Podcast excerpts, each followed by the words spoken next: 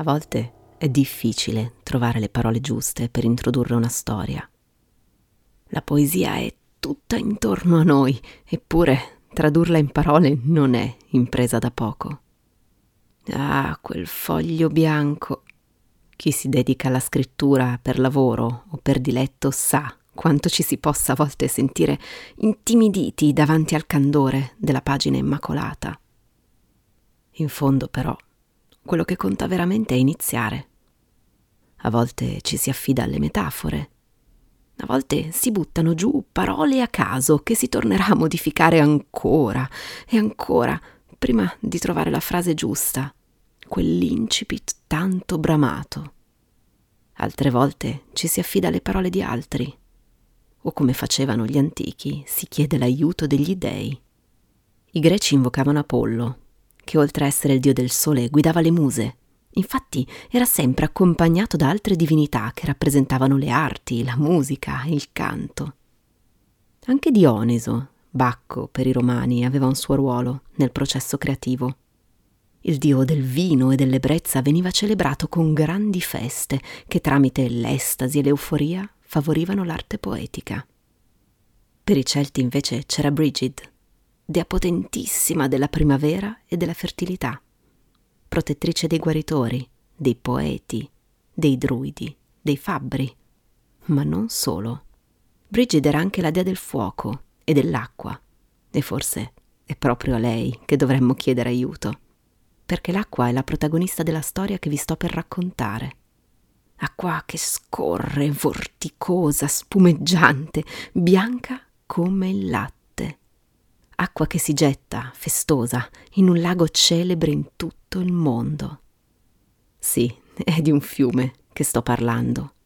Un fiume speciale e in qualche modo magico. Un fiume che appare e scompare e la cui origine rimane in qualche modo ancora un mistero.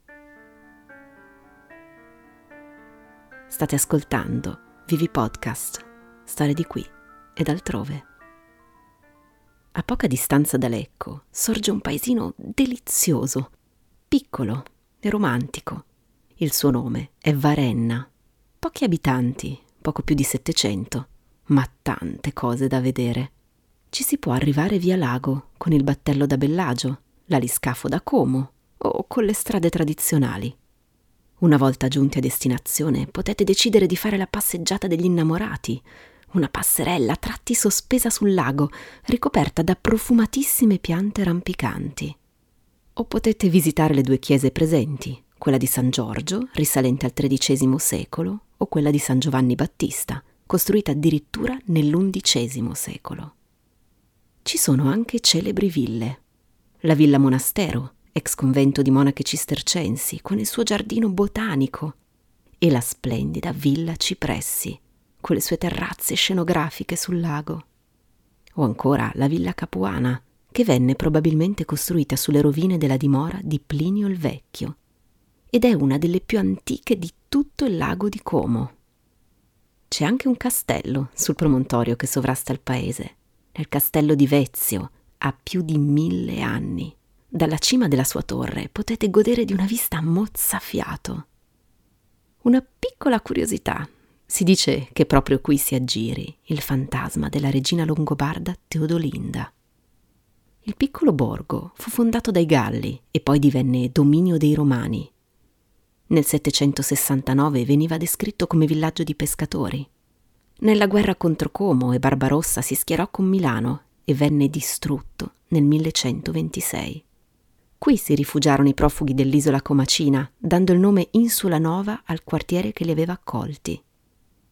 Ancora oggi, ogni anno, il 24 giugno, festa di San Giovanni, si celebra l'esodo dei Comacini e l'accoglienza riservatagli dagli abitanti di Varenna. In questa occasione il lago si riempie di piccoli lumicini chiamati Lumagit, in memoria delle anime in fuga dalle loro case in fiamme. Dominio dei Visconti e poi degli Sforza, la storia ricchissima di Varenna lo ha reso il piccolo gioiello che è oggi ed è proprio qui, in questo borgo incastonato tra i monti e il lago, che si trova lo speciale corso d'acqua che è il protagonista della nostra storia di oggi.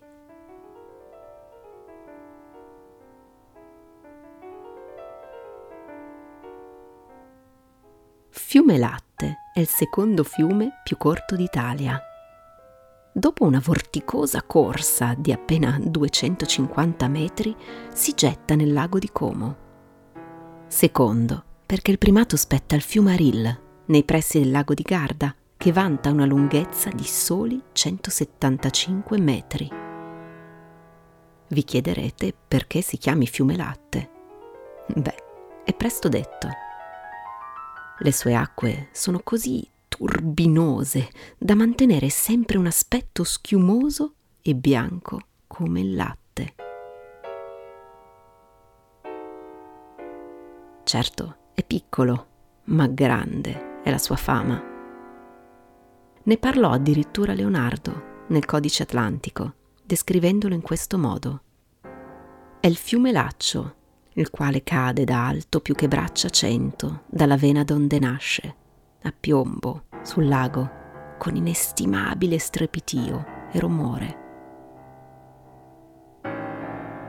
Tuttavia, non è tanto quel candido colore a renderlo speciale, quanto le sue origini e la sua stagionalità. Fiume Latte non riempie sempre quel ripido letto tra le casupole. È possibile vederlo solo tra marzo e ottobre. In inverno la sua acqua spumeggiante scompare. Proprio per questo motivo è chiamato anche Fiume delle Due Madonne. Infatti, nei due mesi citati si celebrano la festa dell'Annunciazione e quella del Rosario, rispettivamente il 25 marzo e il 7 ottobre. Penserete che sia stato facile risalire al motivo di questa intermittenza. Ma non è così, perché nessuno è mai riuscito a raggiungere la fonte del nostro misterioso corso d'acqua. Questo perché ha origine sul versante nord della Grigna settentrionale, dove un sistema carsico di cunicoli e grotte rende troppo difficile e pericoloso addentrarsi oltre un certo limite. Nel 1992 un gruppo di ricerca ha fatto un esperimento versando del colorante atossico in una cavità situata lungo la cresta di Piancaformia e l'ha visto ricomparire nelle acque del fiume Latte, dimostrando così la sua origine. La sua stagionalità sarebbe quindi dovuta a un fenomeno di troppo pieno, in sostanza una sorgente strabocca quando l'acqua è in eccesso. E questo è ciò che ci dice la scienza. Ciononostante, lasciamo per un attimo gli studi e gli esperimenti e risalite con me quel sentiero che si inerpica verso la fonte. Lasciamoci alle spalle il lago di Como, il rombo dei motori delle auto, il via vai di turisti e arriviamo a quella grotta da cui ha origine non solo il nostro vorticoso amico, ma anche le leggende che gli girano intorno.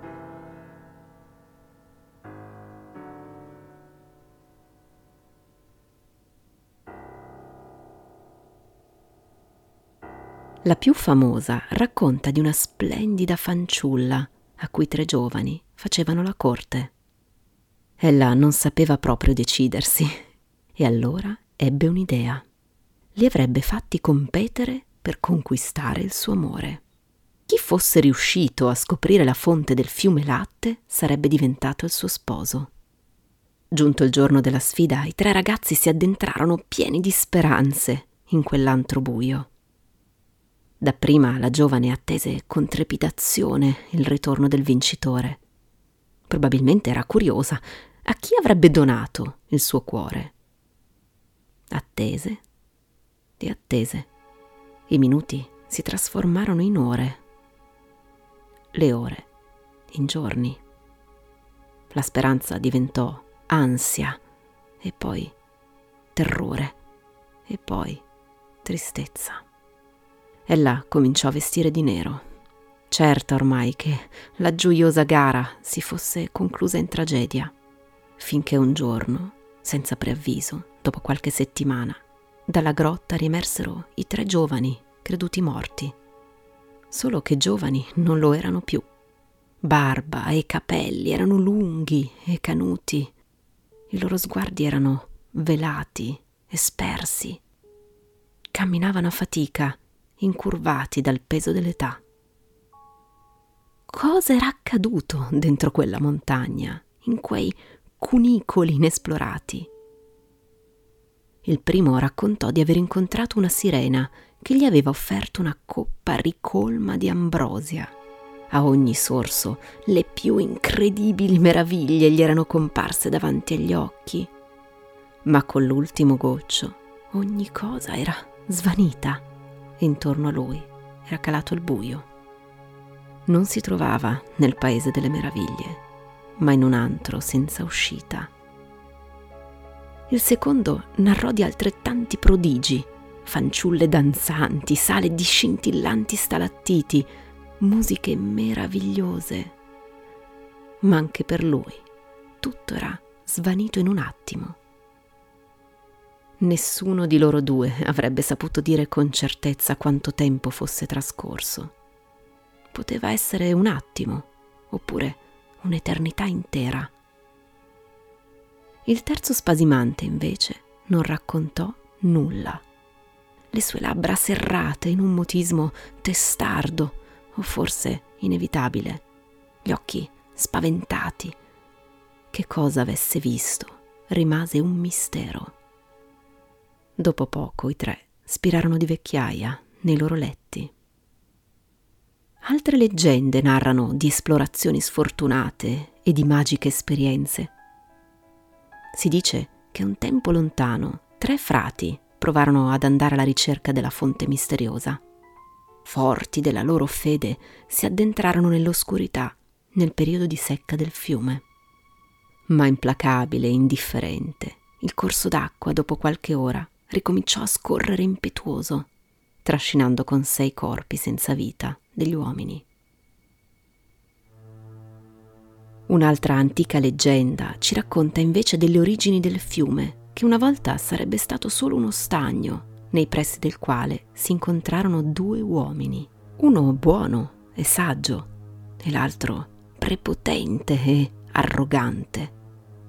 Il primo chiese al secondo dove fosse diretto, e questi gli rispose che stava andando per Ledo. Il buon uomo esclamò: Se Dio vuole! Ma l'arrogante ribatté: anche se Dio non vuole. E Dio, che altri non era che l'uomo saggio, non dovette apprezzare molto la risposta, perché per punizione trasformò il viandante in un rospo e l'acqua cheta dello stagno divenne un vorticoso fiume che lo trascinò nel lago. Giunto l'autunno, però, il Signore decise di perdonare l'arroganza dell'uomo e lo ritramutò in essere umano. Anche il fiume cessò di correre ed è proprio da allora che in primavera ricompare, prima di svanire nuovamente in ottobre. È facile immaginare perché intorno al fiume latte circolino così tante storie.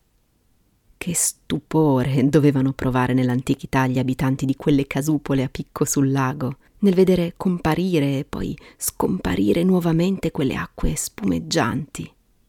E probabilmente davvero qualcuno provò ad addentrarsi nelle gallerie anguste della montagna, alla ricerca della sorgente, e forse non tornò più. Magari non videro le grandi meraviglie che la leggenda ci racconta, ma a volte la più grande meraviglia sta nell'osservare la natura e le magie che riesce a compiere.